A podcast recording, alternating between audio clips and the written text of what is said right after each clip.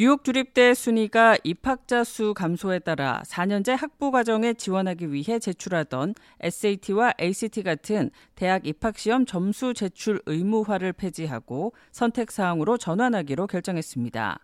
순위 이사회는 지난 11일 회의를 열고 수십 년간 고등학생들이 대입을 위해 치러야 했던 입학 시험 요건을 폐기하는 안건에 대해 만장일치로 통과시켰습니다. 단 이사회는 시험 점수 제출을 원하는 학생들의 경우에는 여전히 점수 제출이 가능하다고 밝혔습니다. 주 전역에 64개 캠퍼스를 가진 전국 최대의 공립종합대학 시스템을 자랑하는 수니는 팬데믹이 유행하던 2020년부터 2023학년도까지 대학 입학시험 요건을 일시적으로 중단하고 선택사항으로 변경한 바 있습니다.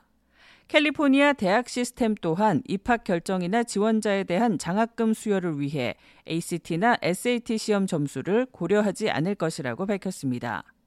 사립대학들의 SAT, ACT 점수 제출 의무화 폐지도 이어지고 있는데요.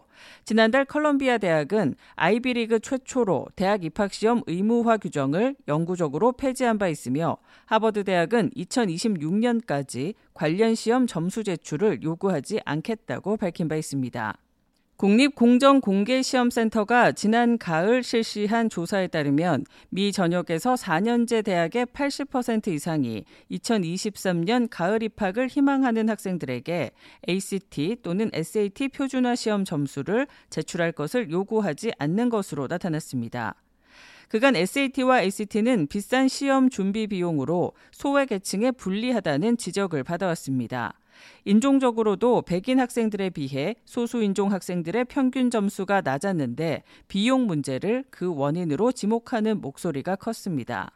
뉴욕주에서도 SAT를 치르는 흑인과 라틴계 학생들이 줄어들었는데요. 지난 10년간 순위에 입학하는 등록자 수는 20% 감소한 것으로 나타났습니다. 따라서 일각에서는 이 같은 학생 수 감소가 대학 입학 시험 폐지의 배경이 된 것이 아니냐는 추측이 나오고 있습니다. K-Radio 손윤정입니다.